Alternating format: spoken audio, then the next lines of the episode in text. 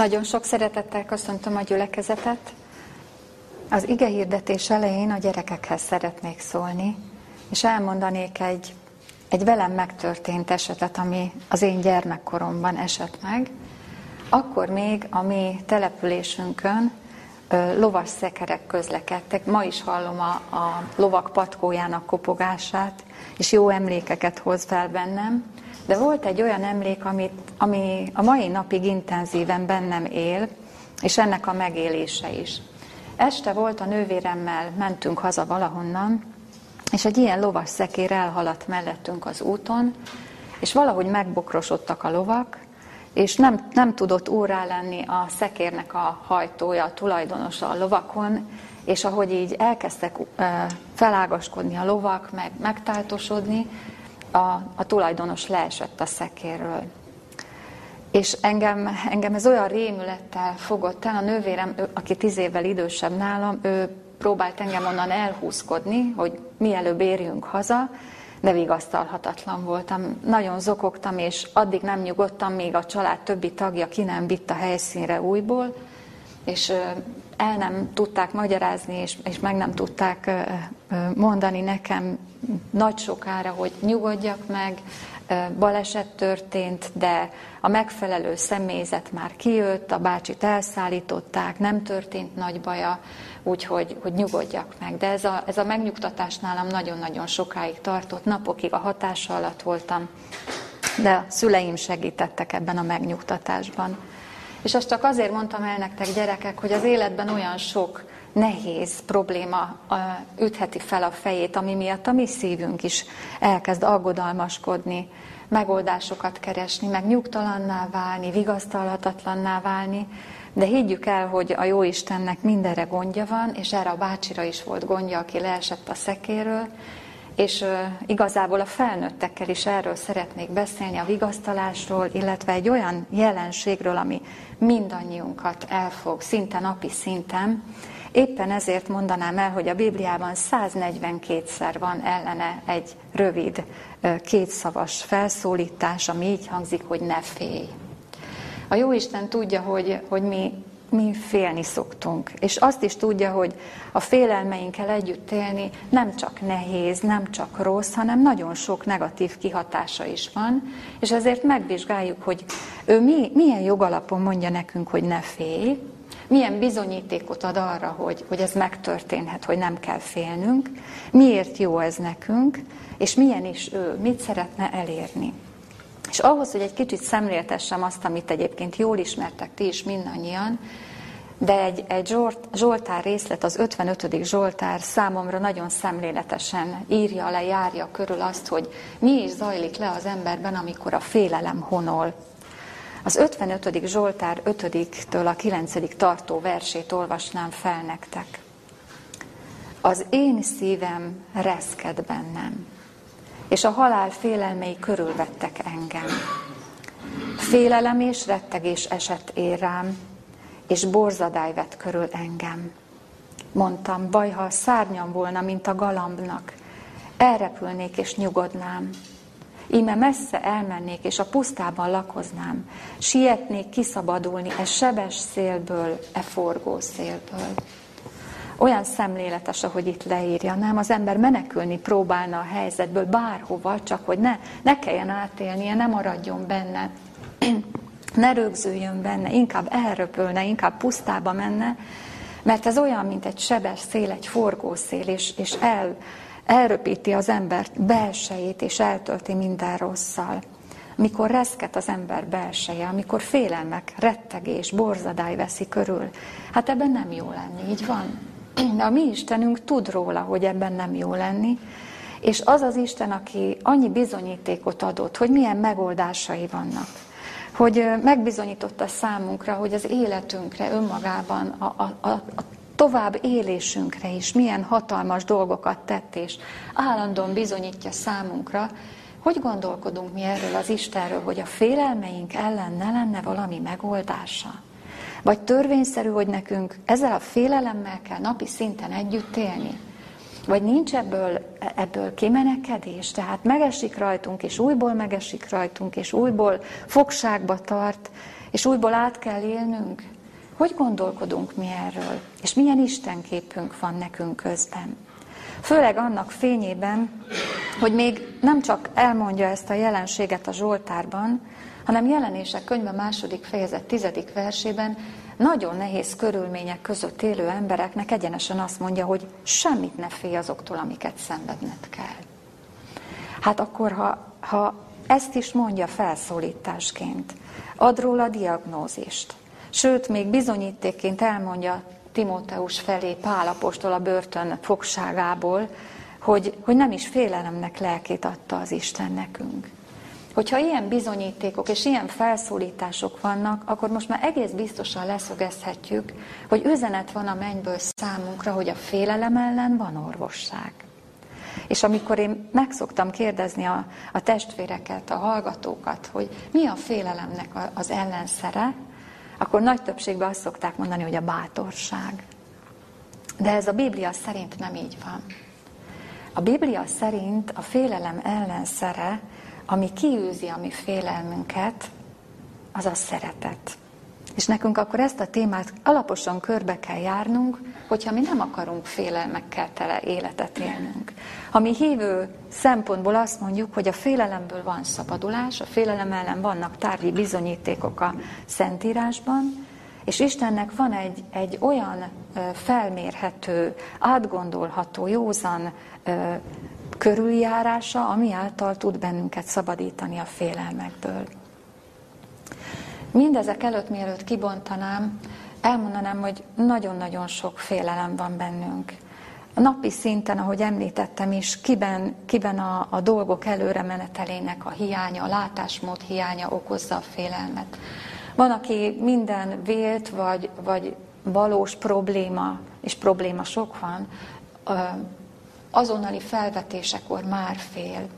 Valaki a gyásztól fél, valaki a haláltól fél. Mindenkinek megvan az a szegmense, ami leginkább ki tudja mozdítani a biztonság érzetéből. És még mielőtt ezt körbejárnám, elmondanám nektek pár szóval egy olyan eseményt, ami nemrég esett meg velem is, aminek a félelem tárgyát nem én képeztem, nem is bennem volt, mégis nekem is bátorsággal kellett fellépnem az esemény közben, hogy a másik ember félelmeit tudjam orvosolni, vagy legalábbis eszköz lehessek ebben. Volt egy nagyon kedves ismerősöm, 17 évig együtt tanulmányoztuk a Bibliát, és nagyon súlyos betegségbe esett, de évekig órá tudtak lenni az orvosok segítségével. Nyugdíjassá vált, tanítónő volt egyébként, és tudtam, hogy nagyon aggodalmaskodó, de rendkívül nyitott, jószívű, jóra való hölgy volt, és sajnos ősszel teljesen órá lett rajta betegség, és megmondták az orvosok is neki, hogy pár napja van hátra. Kórházban volt, és sokat tanakodtunk mi az ismerősök, hogy most meglátogassuk, ne látogassuk, hazakerült, hát nyilván a családi együttlétben nem szerettünk volna beleszólni, hiszen ez egy intim dolog, búcsúzzanak el egymástól a felek, de mégis visszakerült a kórházba, és olyan késztetést éreztem, főleg mivel tudtam, hogy nagyon aggodalmaskodó alapvetően, hogy meglátogassam. Nekem is bátorságot kellett vennem, mert ilyen helyzetben nagyon sok ember nem tud mit kezdeni, és távol tartja magát attól, aki fél, mert nem tud bölcsességet nyerni, vagy nem tudja, hogy mit mondjon, vagy mivel nem gyakoroltuk be magunkat ebbe a jó értelembe vett kultúrába, nem tudunk mit kezdeni vele, de Isten megerősített engem többszöri felszólításra, hogy menjek el, látogassam meg, és elmentem hozzá. Megkérdeztem tőle, hogy milyen gondolatai vannak, mondta, hogy nagyon rosszak. Teljesen épp volt a tudata, de nagyon gyenge volt. És megkérdeztem tőle, hogy félsz, és mondta, hogy igen. És legugoltam mellé, és azokat az igéket, amiket 17 év alatt át tudtunk venni Istenről, az ő jóságáról, az ő szeretetéről, a jövőképéről, azokat próbáltam felsorolni neki, simogattam a kezét, és feloldódott. És olyan mértékben, hogy a végén ő is megfogta a kezemet, megköszönte, azt is, hogy bementem, és azt mondta, hogy Isten áldjon, Jutka. És mondtam neki, hogy téged is Isten áldjon. És tudom, hogy nem sokára találkozni fogunk. Nem tudom, a szomszéd ágyon a hölgy, aki jó állapotban volt hozzá képest, mit gondolhatott rólunk, De meg kellett, hogy tegyem ezt, mert azért is adattunk egymásnak, hogy a félelem oldódjon az Isten ismeretében. Tehát akkor most már van bizonyítékunk, hogy Isten nem mond felénk olyan felszólító dolgokat, aminek a kimeneteléről nem tudna gondoskodni, nem tudná biztosítani számunkra. Isten nem mondja a számunkra, hogy ne féljünk anélkül, hogy meg ne adná a megoldó kulcsot. És bizonyíték is van rá, hiszen az apostolok átléptek egy olyan korlátot az életükben a Szentlélek kiáradása után, amikor a félelem minden formája eltűnt belőlük, sőt bátorságért is tudtak imádkozni. És ők adnak számunkra határtalan bizonyítékot arra, hogy nehéz körülmények között is lehet előre menni az Isten ügyének. Lehet fejlődni. És bátran menni előre. Tehát annyi, de annyi bizonyságunk van erre, hogy most már akkor térjünk is át egy kicsit a megoldásra, mert ugye mindig a megoldás, ami minket érdekel, mindig a hogyan az, ami minket nagyon foglalkoztat. És ennek kapcsán akkor még egyszer, és teljesen felolvasnám János apostolnak a leveléből azt a bizonyítékot, az első levelének a 4. fejezetéről, ami elmondja, hogy mi az, ami rajtunk tud segíteni. A 4. fejezet 18. verse így szól. A szeretetben nincsen félelem. Sőt, a teljes szeretet kiűzi a félelmet, mert a félelem gyötrelemmel jár. Aki pedig fél, nem lett teljessé a szeretetben. És amikor ezzel a Biblia verssel szoktak foglalkozni keresztény körökön belül, és számításba veszik azt, hogy mi is a teendő, akkor Isten mire hív és int bennünket, akkor ott szokták megragadni a hívő emberek ezt a Biblia verset, hogy akkor szeretnünk kell. De ez majd a végkimenetele a megoldásnak. Az egy jótékony hozadéka, hogy nekünk majd szeretnünk kell. De Isten ebben a versben nem azt üzeni számunkra, hogy ragadjuk meg azt, ami nincs bennünk, mert nem tudjuk magunktól megtenni. Isten ebben a Biblia versben egy más nézőpontból világítja meg a megoldást. És abban a szeretetben nincs félelem, és azt tudja kiűzni a mi félelmeinket és gyötrelmeinket, amit ő biztosít számunkra. Itt kezdődik a megoldás, hogy megragadjuk, elhiggyük és igényeljük Isten felénk való szeretetét.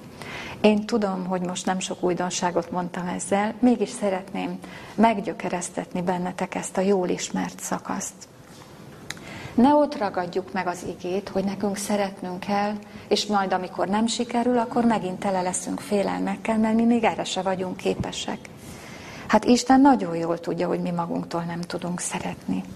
És azt is tudja, hogy abban az esetben, amikor mi napi szinten nem igényeljük tőle ezt a szeretetet, amit két kézzel ont, aminek a megbizonyításáért képes volt értünk meghalni, hogy elhiggyük neki, hogyha mi ezt nem igényeljük, akkor nincs bennünk semmi, amit tovább tudnánk adni, a magunk által kreált, vagy a magunk által körbeírt szeretetből pedig tele van a világ, mások is ezt gyakorolják. Ez nem előbbrevivő, ez nem tud megoldást hozni az életre.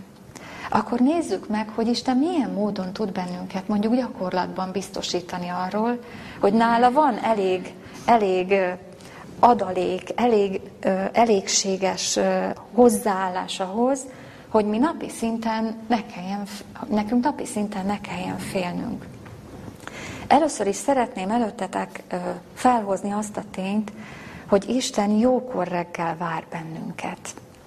Mert ő tisztában van azzal, hogy egy nap során nagyon-nagyon sok minden felüti a fejünket, ami bennünket váratlanul fog érni. Tehát Isten tud róla, és vár bennünket miért is.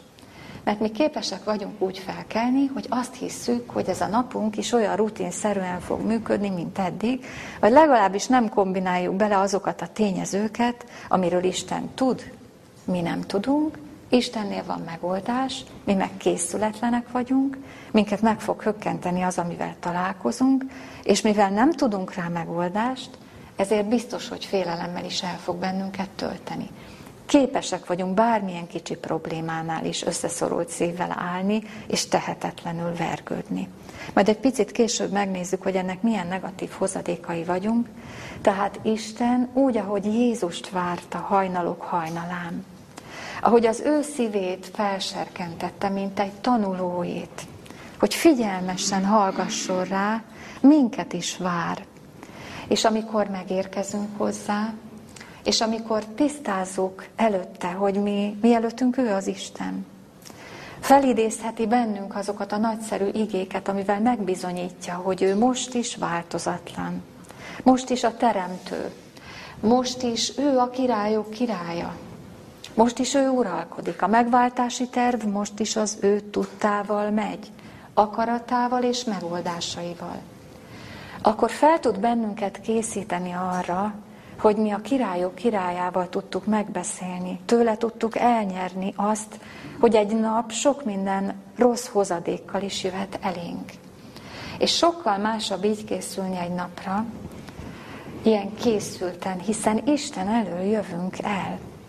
Tőle kaptunk elég muníciót arra a napra, mert elnyertük azt a biztonságot, amit ő tudott adni, és azt a szeretetet, amivel megbizonyosította számunkra, hogy ő most is változhatatlan király és jó akaró.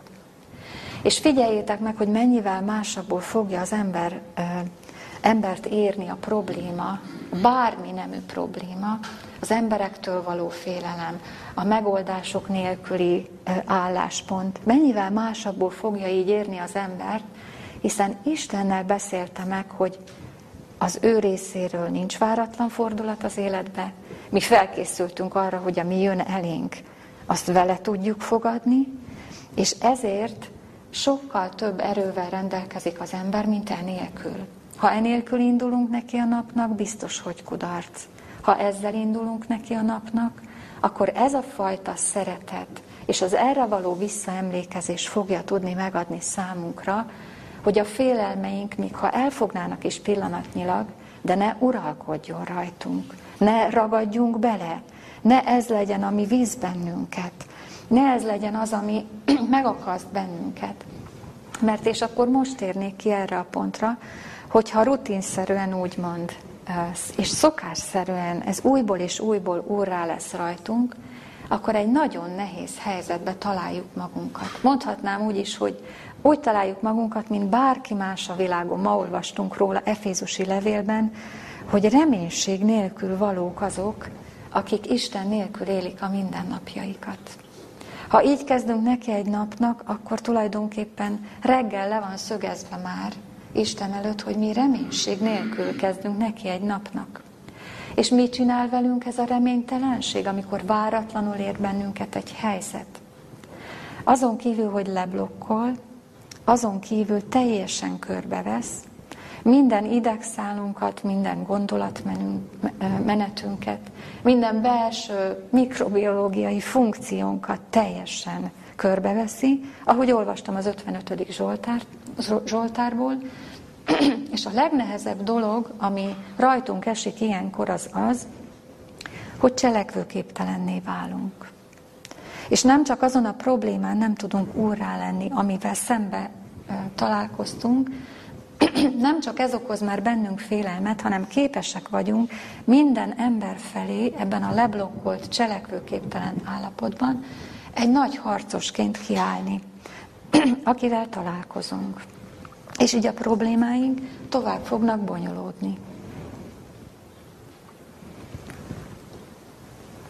Biztos, hogy értitek ezt az álláspontot, hogy egy adott problémával való szembetalálkozás, ha az Isten felénk irányuló szeretetével nem oldódhat, akkor sokkal komplikáltabbá válik, és ami alapvetően még nem bűn, hogy a félelem elfogna minket, és arra megoldást kérnénk az Úrtól, az már bűnné válik abban, hogy elkezdünk olyan harcosként csapkodni az életben, ami biztos, hogy negatív fordulatokat hoz a másokhoz való viszonyunkban.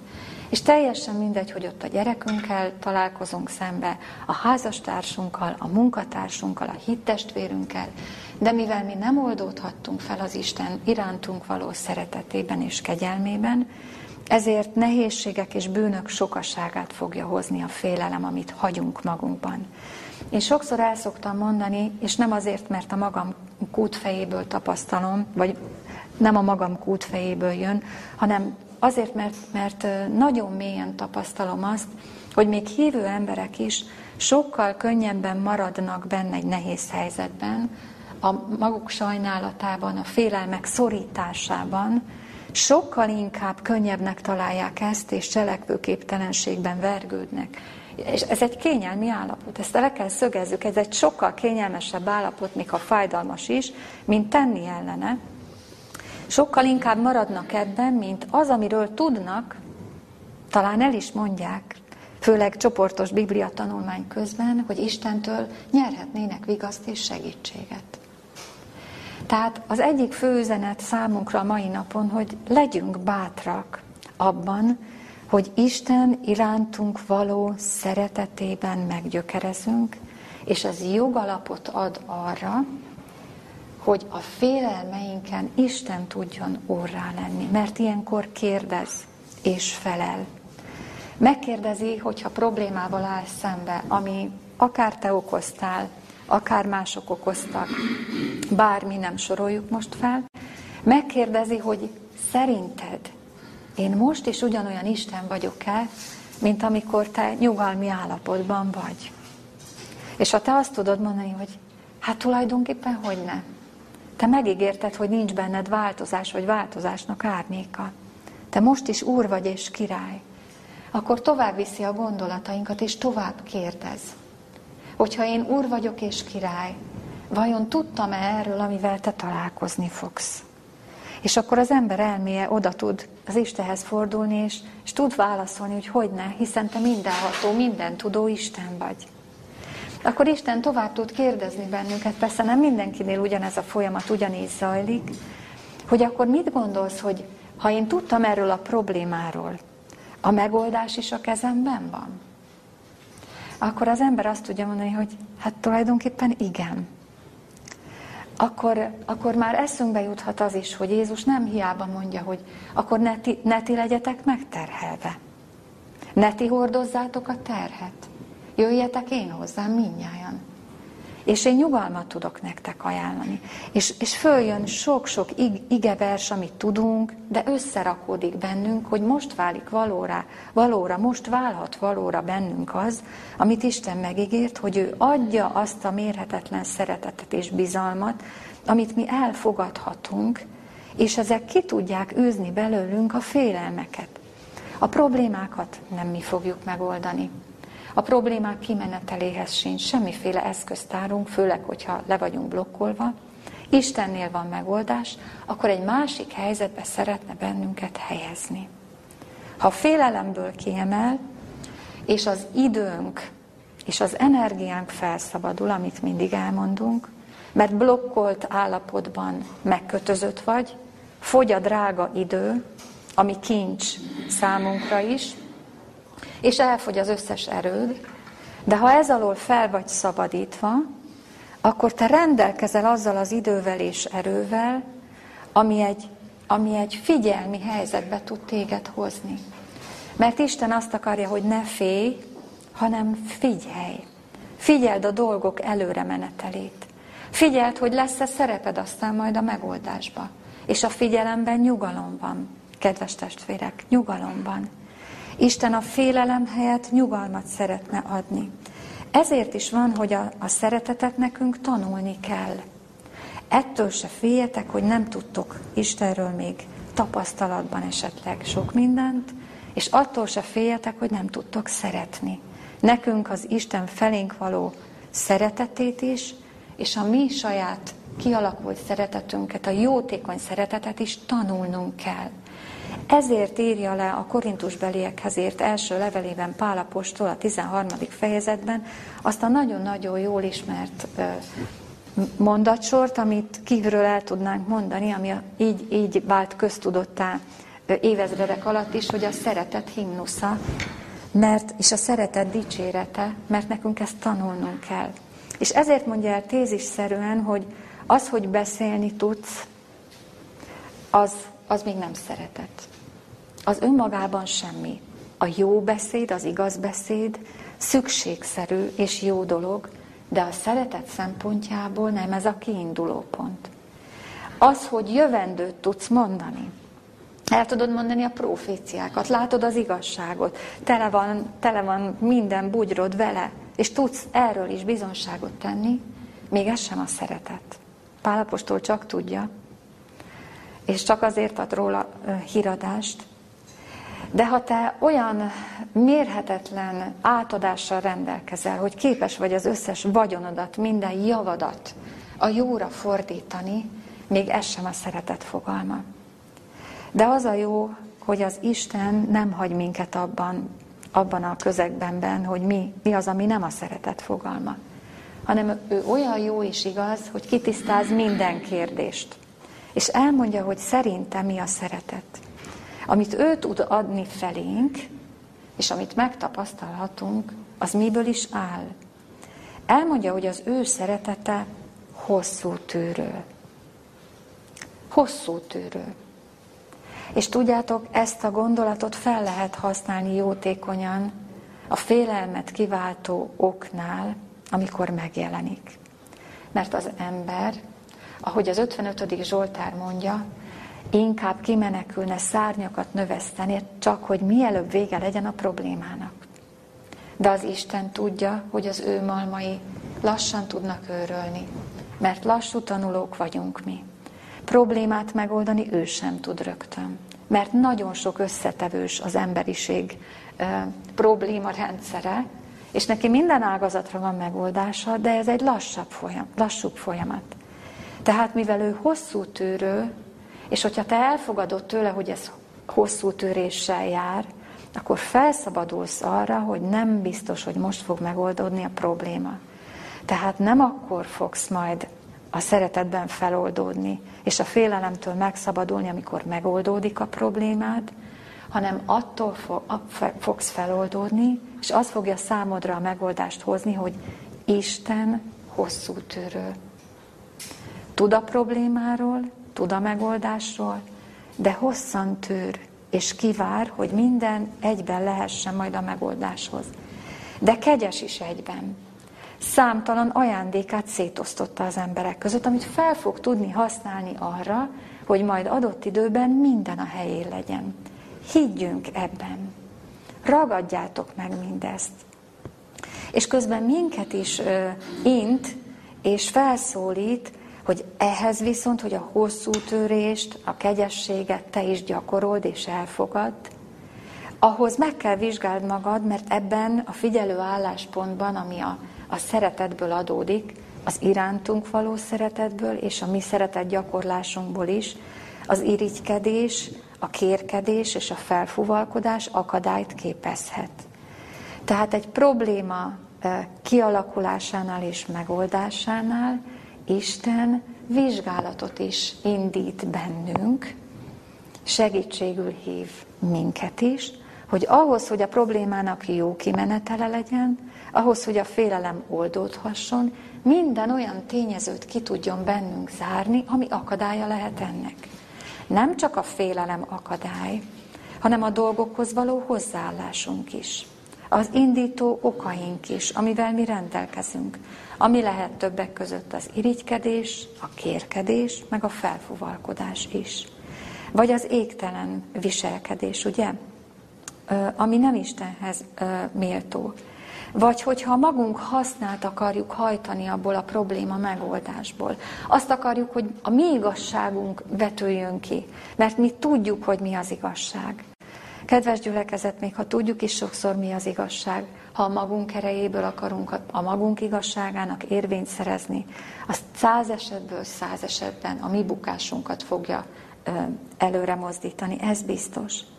Tehát nem a magunk igazságát hajtjuk, nem a magunk hasznát keressük. Ha mi jó kimenetelt akarunk egy probléma felvetésénél, akkor azért akarunk, azért szeretnénk hívő létünkre, mert Isten neve évezredek óta káromolva van. Isten ül a vádlottak padján. és az egész világ mindenség előtt folyamatos kérdés, hogy sátánnak van-e igaza, vagy Istennek. Az, amiben Isten ki lett kérve, az a tény, az minden egyes napunkon, a mi életünkben is kérdőjelre van vonva. Mi azért szeretnénk, hogyha Isten mutathatná meg magát a hosszú tűrésében, a kegyességében, a kivárásában, az ajándékai osztogatásában, mert nem a magunk igazságát akarjuk kiegyengetni, megmutatni, hanem azt, hogy Isten az Isten, és az ő neve dicsőit tessék meg. Milyen más gondolkodásmód ez, nem? Éppen ezért nem is gerjedünk haragra, mert vigyázálásban vagyunk a saját természetünkkel, mert az nem Istent igazolja. Minden mi indulatunk, felgerjedésünk Isten nevére hoz káromlást. És éppen ezért a gonoszt nem úgy rójuk fel, ahogy mi tennénk, hanem az Isten hosszú tűrésével, szeretetével, kegyességével kivárjuk a dolgokat, és tudjátok, a következő vers elmondja, hogy a hívő ember nem vak. Nem mondja azt a rossz dologra, hogy az jó dolog. Nem sumákolja el, nem mismásolja el. Nem vakká válik, hanem igenis benne van, hogy nem örül a hamisságnak. Nem örül a hamis dolgoknak, akár ami magában felvetődik, akár ami a problémát okozza. Nem örül neki, csak más megoldó kulcsai vannak. Nem emberi, hanem isteni.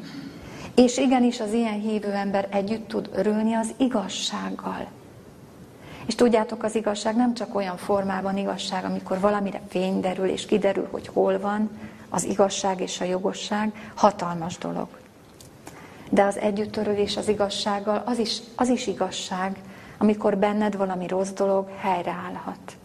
Amikor benned az Isten le tudja leplezni jótékonyan a hibás működésedet, megoldást tud rá hozni, és nem félelemmel tölt el az, hogy rosszat tettél, hanem azonnal mehetsz a kegyelem királyi székéhez. Ez is igazság. És minden nemű dolog, ami Isten előtt lerendezésre kerülhet, és fejlődésképesen állhat tovább, az mind igazság. Együtt örülhetünk vele. Hiszen Isten mindent elfedez, mindent hisz, mindent remél, mindent eltűr, ezért az ő szeretete soha nem fogy el. Talán akkor egy kicsit már világossá válhat számunkra, hogy az a szeretet, amiben nincs félelem, az az Isten felénk irányuló jósága, jogossága és szeretete. És ez a szeretet tényleg ki tudja űzni a félelmet belőlünk, és a gyötrelmet. És hogyha nem lettünk ebben teljessé, akkor nem abban nem lettünk teljessé még, hogy mi nem tudunk szeretni, hanem abban nem lettünk teljessé, hogy nem fogadtuk el az Isten irántunk való előbb felsorolt szeretetét. És tudjátok, ez azért jótékony, hogyha ez megtörténhet mégis, mert ez a szeretet, ez nem egy érzelmi állapot csupán, ami felszabadultsággal jár. És ahogy mondtam, idővel és erő fölénnyel jár. Az is nagyon jó, és szükséges is, hanem azért, mert tovább léptet bennünket. Olyan tapasztalatot tud megmutatni, amikor kivárva, Istenre támaszkodva, a félelem helyett a megoldásra figyelve, bátorságot nyerhetünk az Istentől. Mert képzeljétek el, lehet, hogy nekünk kell bátornak lennünk egy probléma kellős közepén. És valós dolgokra rámutatnunk. De milyen más úgy rámutatnunk valós, igaz dolgokra, hogyha nyugalmi állapotban vagyunk, és milyen más, amikor mi harci eszközökkel felszerelkezve, íjakkal, bárdokkal, csatabárdokkal és mindenfélével rohanunk a csata közepébe. Fejvesztve, eszeveszettem, vagy mondhatnám úgy is, ahogy a világháborúk idején megtörtént, hogy elküldték a megfelelő ruházat és eszközök nélkül az embereket harcolni olyan helyre, ahol több eszköz, korszerűbb eszköz volt, és fel voltak szerelkezve mondjuk télnek megfelelő ruházattal az ellenfél csapata. Mi körülbelül így szoktunk belemenni a napjainkba, és így szoktuk megvédeni a dolgainkat és a problémáinkat, de a bátorságot Isten nem így adja nekünk, hanem te tudod, hogy Istennek van igaza, bátorságot szerzel arra, hogy te legyél esetleg az a személy, akinek ezt közölni kell a többiekkel, de ha te elnyerted Istentől a szeretetet és a nyugalmat, akkor megrendíthetetlen vagy abban, hogy közöld ezt. És akkor bárki bármit mond, hogy ez nem szeretet, ez nem volt igaz.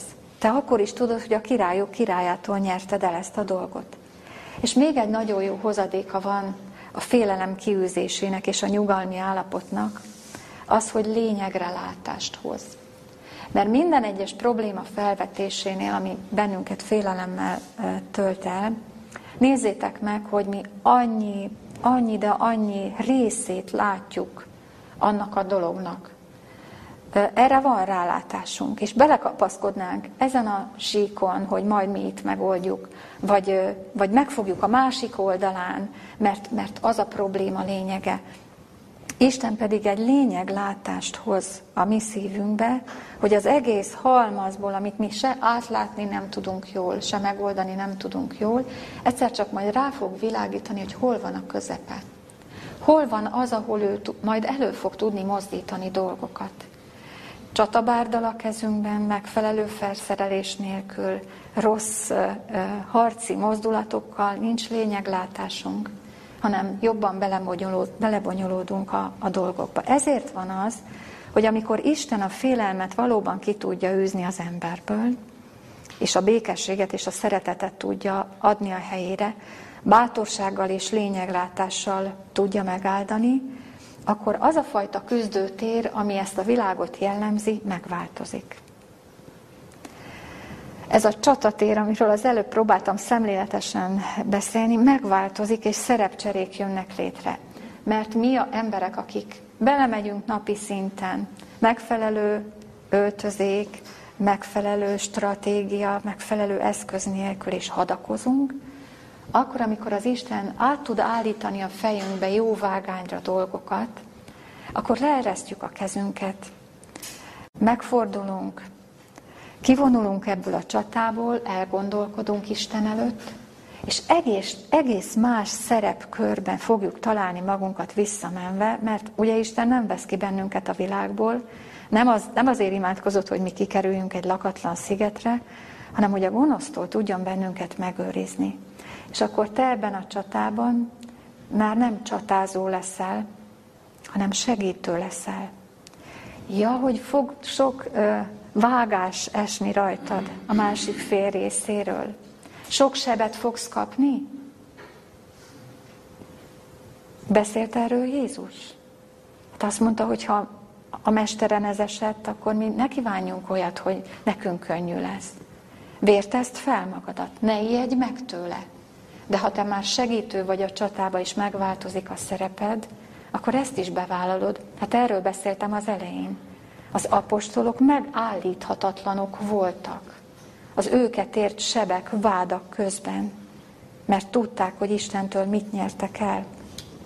Nem áldozat szerepben fogod magadat érezni. Nem fogsz beleragadni abba, hogy jaj, neked milyen nagyon nehéz. Jaj, mennyire kell sajnálni magadat, megsajnáltatni is magadat. Hanem azt mondod, hogy ha Isten erőt ad ehhez, akkor te nem áldozat vagy itt, hanem egy szereplő vagy. És mindenképpen segítő. Most már segítő. Nézed azokat az embereket, akik még csatáznak. Lényegre látóan megtalálod Istennél azt, hogy hogy lehetsz ennek a csatának, és egyes embereknek a jó oldalra való állításában valami segítségre. És ez isteni tudomány, kedves gyülekezet. De ezt máshogy nem lehet elnyerni, mint hogy Isten által, az ő általa adott szeretetet igényled magadnak. Neked Krisztus a Krisztus. Minden nap. Az, aki meghalt, érted? Az adja ennek a szeretetnek a jogalapját. És ha ő most is dolgozik, munkálkodik, értünk, már pedig erről bibliai feljegyzések vannak, hogy megállíthatatlanul dolgozik és tesz, értünk, akkor mondd meg őszintén, hazamehetsz ma úgy, hogy te áldozat szerepben nézd magadat a napi szinten. Ti így szeretnétek hazamenni innen? Mert én nem. És én azért jöttem elétek, hogy ebben gyökeret adjak a nézőpontotoknak, nektek is. Hogyha ti kimentek innen, és esik veletek valami rossz, meg nehéz, akkor azonnal jusson eszetekbe, hogy nem áldozata vagy a történésnek, hanem szereplője és segítője. Nyerd el Istentől a tehermentesítést, szerez bátorságot, szerez lényegre látást, meg fogod kapni, hiszen Isten most is Isten. Nem hagy bennünket, nem hagyhat bennünket, az ő szava múlik rajta, nem hagyhat bennünket esetlenül, kiszolgáltatottan, a megoldás nála van.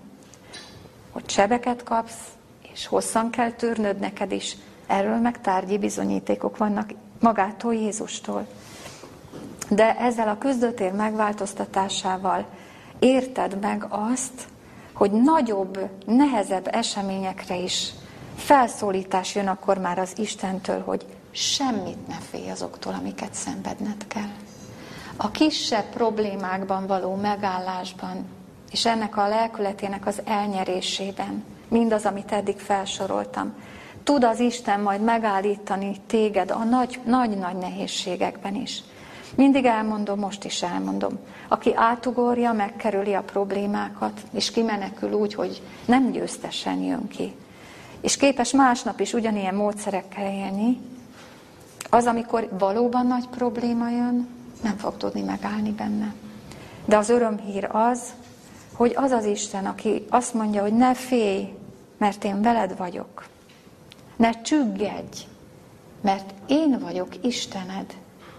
Megerősítelek, sőt, megsegítelek, és igazságom jobbjával támogatlak. Ez egy aranymondat a Bibliában.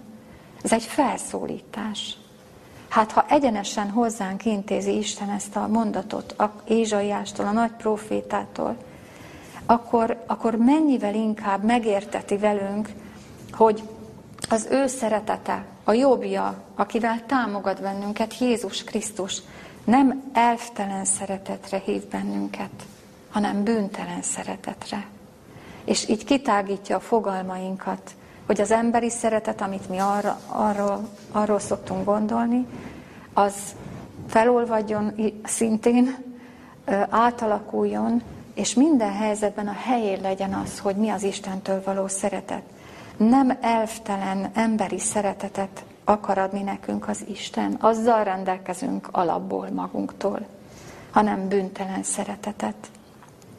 És ez csak akkor tud bennünk kialakulni, amikor megengedjük Istennek, hogy felkészítsen bennünket egy napra jó előre, úgy, mint Jézusnál, vagy ha mégis előfogja valamelyikünket a félelem egy adott helyzetben, minél előbb el tudjuk nyerni Istentől azt a tehermentesített nyugalmi állapotot, a tőle jövő biztosítékot és szeretetet, ami tovább tud bennünket léptetni.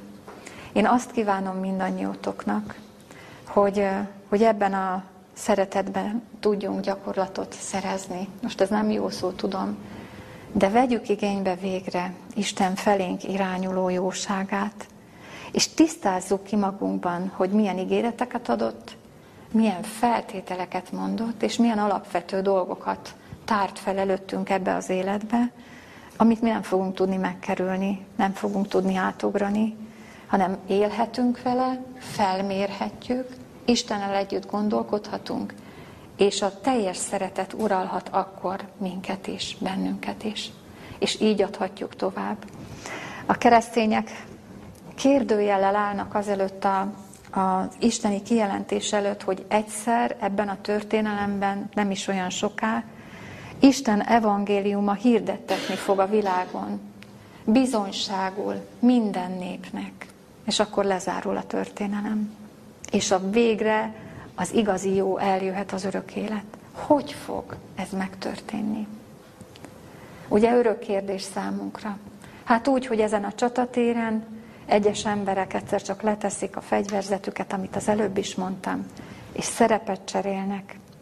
Kicserélik a hadakozó, vagy éppen elmenekülő, félelemmel teli gúnyájukat, és Isten igazi, valódi eszközei lesznek, és valódi segítői lesznek.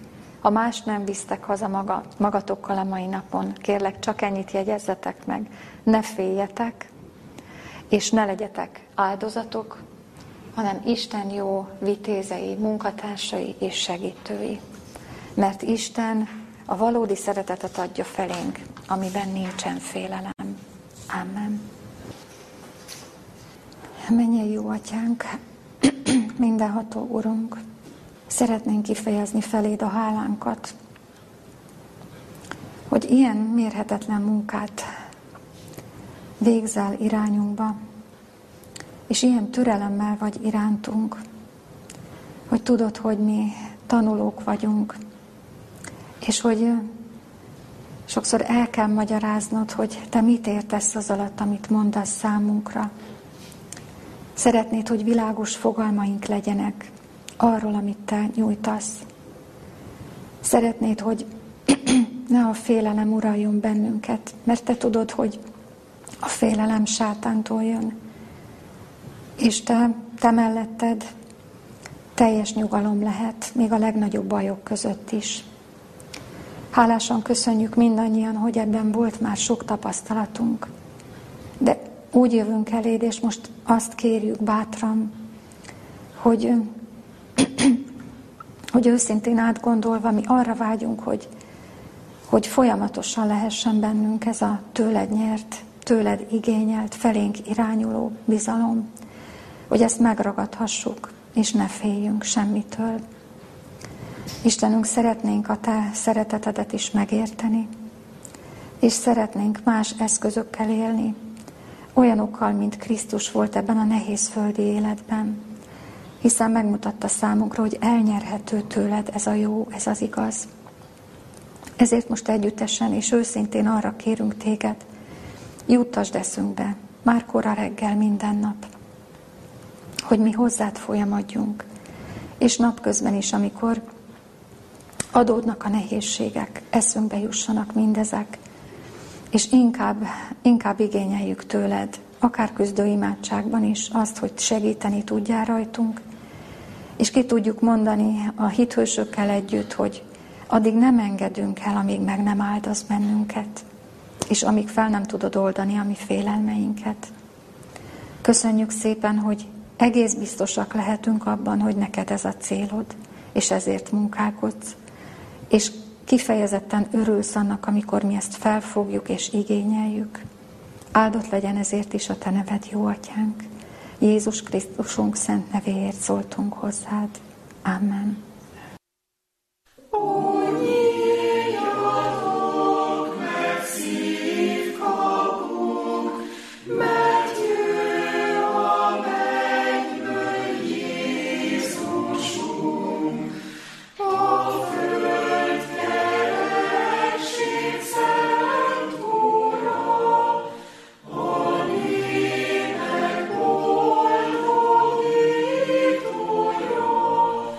Yeah.